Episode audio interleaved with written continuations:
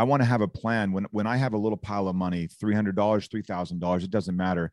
I want to ask myself, what should this money do before I'm paid again? This is the playbook. Another extraordinary entrepreneur, Jesse Mecham, author and founder of You Need a Budget. Tell me about it. I think timing and risk tolerance and budget are the simplest ways. We call it the YNAB, Y N A B. Jesse, welcome to the playbook. Thanks for having me. I'm glad to be here, David. Well, you know, you talk about, and your expertise is taking control of your money. That's right. And, you know, financial literacy, I work with Marshall Faulk, run the, a team together to help. It started with just athletes, now it's vets and now entrepreneurs of how literally to take control of your money because that's what financial literacy is about is actually having a system in place to take control of your your money. And people around my office and community have been bragging about you your app and they're like dave this makes it so easy to gain control of your money. You know what are some of the rules that you've developed to take control of our most important currency of this vibration this object Absolutely. of energy we put into the flow to get what we want? Yeah money is just another form of energy. It's just a store of energy right? You spent all of this energy to to create something of value someone paid you for it and now you're just holding a dollar or whatever in your hand. And then the question is how do i use this energy that's now just in the form of a dollar? And and that's kind of where we shine. We we've developed essentially four rules for people. The first very first rule and this will sound familiar to you as you think through time management and priorities but our key is to tell everyone we want to to give every single dollar a job before we start using the money. So I want to have a plan when when I have a little pile of money, $300, $3,000, it doesn't matter. I want to ask myself, what should this money do before I'm paid again? And it's interesting, David, to have people, they all come to us stressed, and that's fine because stress is the norm for finances. It doesn't have to be, but it is for so many people. And they come to us stressed, and we walk them through that little exercise. We tell them, just what's the money you have on hand right now? Don't tell me what you're going to earn. Don't tell me about the big commission you're going to land. Don't tell me about the house that'll close on friday. We want to just deal with the stuff right now. What is it?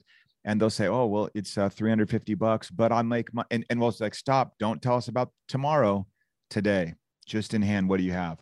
You pull up on your phone you look at your bank balance small or large. What do you want that money to do before you're paid again? And it's interesting how many people walk us through that little exercise 10 minutes later and say, Oh my word, I feel so much better. And all they've done is just they've decided to be proactive instead of having things come at them and say, Hey, I want your money. I want your money. I want your money.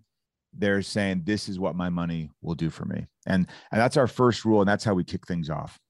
That's amazing. The uh, other thing about your app and rules is they're all fun and good. And a lot of people preach and teach about money control and budgeting and money management and they oversell back end sell lie manipulate and cheat people in the auspice of trying to help them with their money. They take their money. Yeah. um, but adherence to me is a key component. What i mean by adherence is money to me is a part of my routine. It's a part of mm-hmm. my daily routine. It's a part of my adaptable routine. That part of my daily inventory is to understand the timing and risk tolerance of everything, all the activities, especially around or concerning money. Um, how important is a budget routine? And do you guys have a suggestion on one that works? Yeah. Well, if you're just getting started, the routine should be more frequent, not less, because you're trying to kind of build a new muscle and you want to you want to adapt to it a little bit. So when you first dive in, we I mean, I'd say heck, pull up on your phone instead of scrolling through the gram or whatever it is and that's all fine and good but maybe take 30 seconds pull up in the app and just look and say okay how much money do i have here for the for restaurants? How much money do i have set aside for for this or that? How much money set aside for the next bill that's coming in? And it's amazing how often people would just kind of build that muscle as they frequently look at it. As you get more adapt to the idea of checking beforehand do i have this money before you spend it then people will realize they get into a little bit of a rhythm and you don't need to babysit it so often but i would say uh, less uh, weekly would be a nice little sweet spot for most people i've tried all kinds just experimenting on myself it's just important that people recognize they need to be in the in the money a little bit they need to be acknowledging here's what my, my money needs to do for me. And then when new money comes in, we need to say, okay, what should this money do now as well? And as we kind of just get to know what our real values are and we line up with what our money really wants to do which is to serve us right? As your as your values and your money line up you'll find that you're very content even though you maybe haven't doubled your income or you're not killing it on the income side of things. You're not even you're, you're not even cutting back. You're just you're in alignment with what you really care about. And when you're in the money daily like that it ensures that alignment and that's when you feel the peace and that that piece is essential because it's a re- reaffirmation that we're all healthy, happy, wealthy, and worthy. It's what are we doing to interfere with the happiness that we have, the health, the wealth, and the worthiness? And all four of those are so closely tied. Yeah. In the pragmatic world, money effectuates your health, your wealth, obviously, your worthiness, and of course, even your happiness. Um, but it is also, besides giving us this great light and great love and helping us learn lessons, it can be the number one killer or means to killing people because stress is the number one factor that money is the number one factor that people list for stress yeah. across the world not not just in america around the world what stresses you out most money's number one we're not playing family feud just trust me you'll get the most points if you say money um, you have a great methodology of teaching people how never to stress about money again. What are some of the things we should look at to lessen the interference that we've created by this illusion that m- money holds a, a, certain part in our lives? Yeah, absolutely. You you nailed it on the head. The money is a stressor, but I mean, when we're alive, we're going to experience some stress. So with life comes some stress, and we all know that to be true. What we try and eliminate is the unnecessary, unsystematic stress that money can bring. And it's the same way when you get into a market, if you broadly diversify and you're investing, there's some systematic risk because your money is out in the market. But if you're all in Apple stock, you're also carrying some unsystematic risk, some that you could diversify away. And we want to do the same thing with how we manage our money here. So I mentioned giving every dollar a job, and that's that's rule one. Rule two is to look ahead and to say, what are some of my larger, less frequent expenses? And then you break those up into smaller amounts. So, for instance, people will routinely be surprised by the holidays, even though every year they, they, they're there. Like December 25th, we all know it, it never changes. And yet everyone kind of acts like, oh my gosh, I just didn't realize this would come up. That's one expense that you could look and say, okay, how much do I want to spend on Christmas this year? And for easy math, I'll say you want to spend $1,200.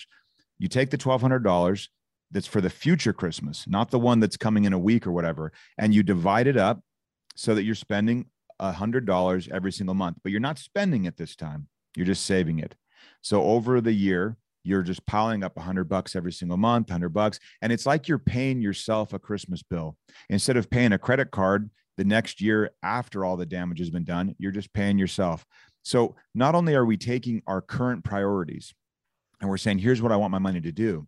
But we're also taking our future priorities. It's like having David now that I'm talking to and future David, and they're both coming to the table and they're like, well, I want this and I want this. And you're having to negotiate with each other. And heaven forbid you're married or you share finances with someone. There are actually four people at the table. And that's what we want to have that discussion around. And it's not that there's anything bad or wrong or you shouldn't or you should. It's just, okay, what does future David want? Well, he wants uh, to retire. He wants to be healthy. He wants to maybe have a little space, have some acreage to farm. I'm making stuff up for you. But whatever it is, right? It's important that he comes to the table and says, Hey, current David, don't blow all of this, right? I'm not going to be, you talked about athletes. That's a, that's a sweet spot. You're not going to be 25 to 30 years old with a, a genetically gifted body that can do amazing things forever you just won't. So future you has to come to the table and be like, hey, man, I know you can run fast now and I know you can leap over tall buildings, but in a little while, I'm going to need something. So let's plan together. That's the essence of rule two. We're just taking current priorities and future priorities and we're negotiating those two together. And priorities are so important. You know, I talk about uh, the real key to passion, purpose, and profit is priority it is the the healer of procrastination. Uh, when you have a something prioritized, there's no procrastinating, there's no laziness involved, there's no interference. Priorities are key. Um, and you kind of look on the budget uh, to simplify, you know, yeah. how to prioritize because you actualize the values that you have within the context of a budget in order to figure out what am I going to do today? Right. Yeah. What am I actually? And I love the fact that you don't talk about, there's a lot of future pressure when we're talking about money and YNAB, you know, in understanding you need a budget takes away the future and allows you to be present. But how does budget, you know, simplify or is it simply just your priorities having a budget and then actualizing what's in your budget? Yeah, I mean, in in the simplest terms, you're taking a pile of money and you're dividing it up into what that money should do. And you're thinking about the current jobs and the future jobs. And and then what you're really trying to see is well, it, when you say actualizing, that's it. I mean, the traditional idea of a budget is you know you look at your variance and you look at actual versus forecasted right and you all know know that if you looked at a p&l or whatever but we want to say okay now that i'm i've got let's say 300 bucks here for restaurant spending and i spend a little bit my actual is now $150 in restaurant and then at the end of the month maybe i only have $15 in there and, and that's just you saying well am i staying true to what my plan was the important part here is when people hear the word budget they don't think um, I'm going to self actualize. I'm going to realize my values. I'm going to prioritize and seek contentment. No, they just hear, oh, I can never have fun again. Oh, oh no, all ever, all fun has been drained out of the system, or I'm just restricted. It'd be like going on some just crazy, crazy stringent diet, and it just won't last. People need to recognize that a budget is just their plan for their money to see their goals actualized. Exactly. Now, one uh, independent variable that screws up money. Money's an energy. We both talked about that. We I totally believe, but I am very anal retentive, OCD. I'm been a, a budgeter. Even when I lost over a hundred million, I, I had my budget. My problem was my emotions. Mm. And when we talk about having a relationship to that energy, energy and motion, emotion uh, can screw up a plan right? I always say, come up with a well developed plan. God will laugh at you mm. because he'll give you emotions. And all of a sudden, you have this innate need that I got to have that boat, even though it's not in my budget. Um, how can we find joy in the relationship with money and put a better uh, relationship together with my emotions and my money, the two energies synergizing together? Yeah, it's a good question it's interesting because we, there's a lot of um, a lot of shame and a lot of guilt as far as emotions go that are attached to money when people first come to us and and they're thinking i got to do a little better you know they've experienced something and it's just made them realize this isn't I, I could do better i make an adult amount of money a lot of people say what what do i have to show for it and it's interesting how we have to kind of tease apart the the shame and the guilt our third rule is a strange rule but it fits here into your question we call it rolling with the punches and what we're trying to get away from is not maybe that you suddenly have this desire for a boat. That would be an interesting thing to tease apart. And if we were having lunch, I'd be like, tell me about this boat. Tell me more about it. Visualize it. Who's on the boat? What are we trying to achieve here? And you, as you peel back a lot of that desire, you start to find kind of core elements for people. And they start to talk a lot of the time about family and time and experiences and memories. And you can sometimes get to a point where you'd say, well, now what you you said you wanted a boat, but you actually want a lot more time with your kids and you maybe and you've loved the water and you spent time on the water as a kid so there's this there's like suddenly you're you're facing the ceiling on a couch right so in that in that situation we can get to kind of the why behind the purchase and we can pull back the marketing of the sweet and sexy boat and be like oh these are actually really good marketers and they're doing their job and they're appealing to your emotions. So let's dive, dive a little deeper and, and get in there. But the beauty of a budget that's yours, it's your plan, is our third rule where you roll with the punches, meaning I just saw this ad for a boat, or my best friend just got a boat, or any number of totally emotional things, not logical at all. It's a, it's a punch to the face. And you you want to move your face in the direction of the blow. That's what they do in boxing to lessen it. And that's what we want to do in budgeting. So we want to acknowledge David wants a boat now. And then the beauty of it comes in where you look at all of your priorities. You say, well, let's talk about it. Where should it come from? And you start to kind of move money around. we would talk about do you want to lease a boat, buy a boat, partner with someone with a boat? Do you have a friend, have a friend with a boat? yeah, do you have a friend with a boat? Yeah. Do you want to not have a friend anymore? Because then you could partner together. That would be almost guaranteed. right. yeah, so that's so great any, advice. but any any number of ways that we could kind of address the need. But what's interesting is the emotion of the initial response can be tempered very quickly by the person looking at all of their other priorities and having those priorities tug back on that scarce resource that is money. And suddenly we can be like, well, I thought I wanted a boat, but as I walk through this, I realize it's a little different. And we can kind of tease apart the emotion and and get to the kind of the root of it. So I love that we can say, yes, get a boat. Absolutely. Budgets should allow for boat lovers to buy boats. But we want to make sure that we know the why behind it. And so you let the budget kind of do the talking and you let all of your priorities kind of raise their hand and say, hey, what about us? And you feel this is feeling, you feel what you're trying to get there. And and then yeah, if if the answer is get it, then you get it. Eyes wide open. I love that, man. Uh, genius is defined as the expression of God, and man, that's genius. I just want to oh, tell everybody you. go back and listen to that because people will make and save millions by utilizing rule number three. Uh, rule number four, I never got to. What what is rule number four? Yeah, we call it aging your money, and it's like a like a good wine gets better as it ages and sits. Right? We want money to sit for a little bit. So if if you were to get a windfall today and you say, Jesse, I just I just got a $30 million windfall. I, I did not expect it. It just landed. It's in my checking account. What should I do? I would say sit.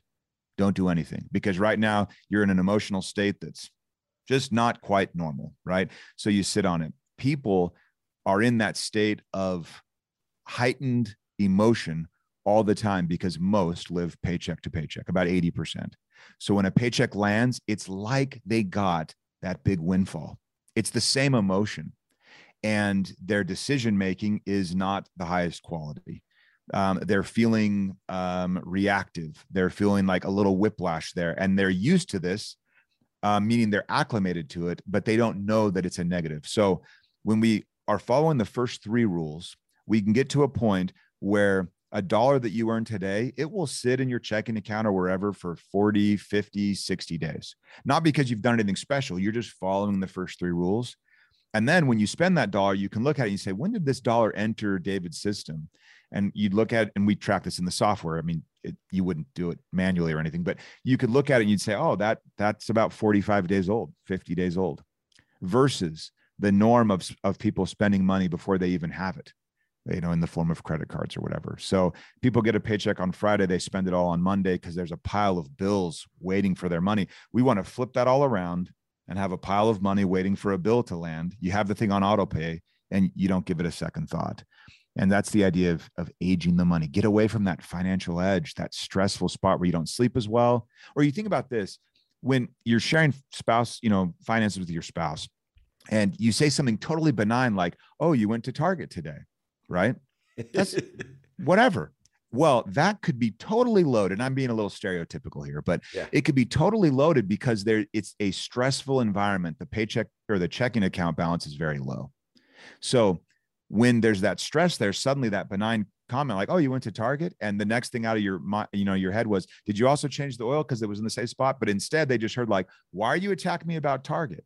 Or if I were to flip it around the other way, this much, or yeah, uh, I only did this, I only did this. It's like you're pointing fingers.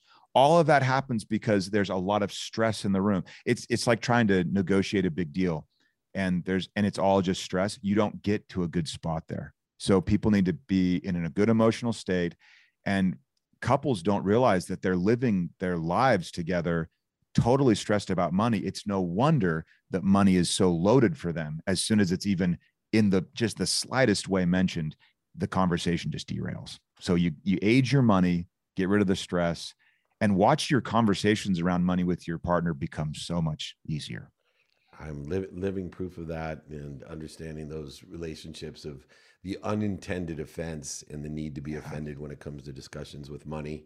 Um, no, I, I, have last question, and it, you you are first for me. You know, I've had over a thousand interviews, I think, in just during COVID, but even more yeah. importantly, um, I've never seen a 34 day trial. You you give YNAB, you need a budget for free for 34 days, not 30 days, not 10 days. I've never seen a 34 day trial. Why why'd you do a, a 34 day trial uh, for YNAB? So I, I wish that I could say like the smart marketer in me saw that it was like a little odd hook that would catch their attention, but got it wasn't that at all. Yeah, yeah, exactly. So you appreciated it. You're like, hey, that's different. But the the idea was we want to have people learn to put money into one of those buckets, right? Like they want to save up to buy. I, I want to buy a nice miter saw pretty soon, right? So I want to save up a little bit. We want them to have more than a month, no matter where they start in the month. We want them to have more than a month to see that that balance roll over and then when they add more money in it to see it grow even bigger so it's purely pragmatic where we want to have people see the magic of the month changing from april to may or whatever it is and seeing their balances grow as they start saving for things. It's crazy david but a lot of people don't know what it's like to save up for something. And when they when they they don't think they even can. And they're so used to not having money that when they do have money, they actually actively spend it because they know it won't last, which is very counterintuitive, but it's it's deeply psychological.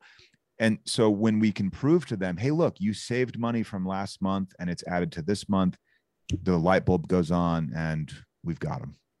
Yeah, believe it or not, from Einstein, who's one of the most intelligent human beings ever to live, he will talk about the energy of money, the compounding, the exponential growth of money aggregating and accumulating upon itself.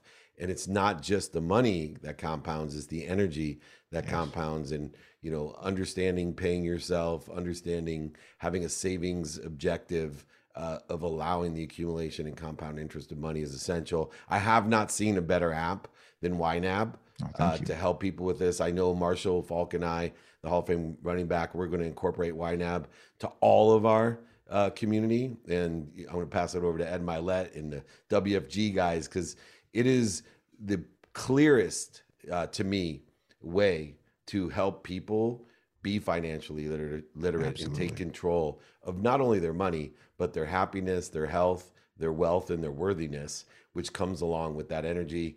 Uh, Jesse, you are amazing. Jesse Mecham, he's the founder and author of You Need a Budget. YNAB, get the peculiar 34 day trial. You know, if you only last 30, I get it. That's what I teach 30. But if you can go 34, why not? You need a budget.com.